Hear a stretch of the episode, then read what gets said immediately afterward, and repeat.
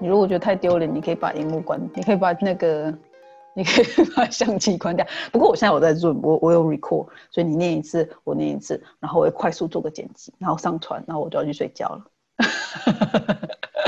我我会 post 在我的那个 Facebook 上面。We'll do that as a start。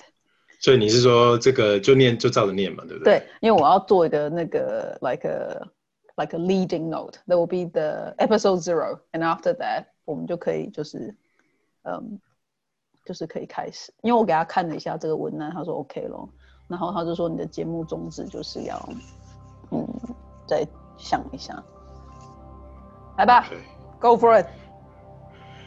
台湾暴发户最密集的丰原有明阳跟宜静，他们每十年会相聚一阵子。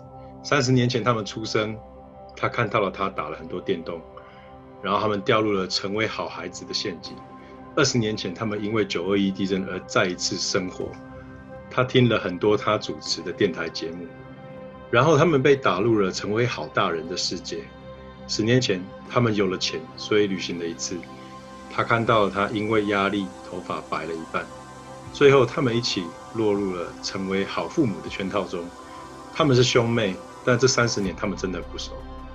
虽然有差不多的低音，但是他们人生际遇截然不同。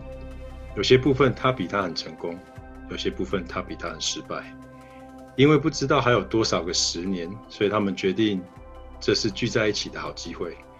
聊一下过去三十年，他们从孩子变成大人的心得，为什么他们相同？为什么他们很不同？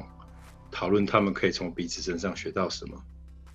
耶你有没有怀念起你那时候做 DJ 的感觉？尺度好。做 DJ 没有没有念，其实做 DJ 没有念稿，你知道吗？你们有念新闻呢、啊？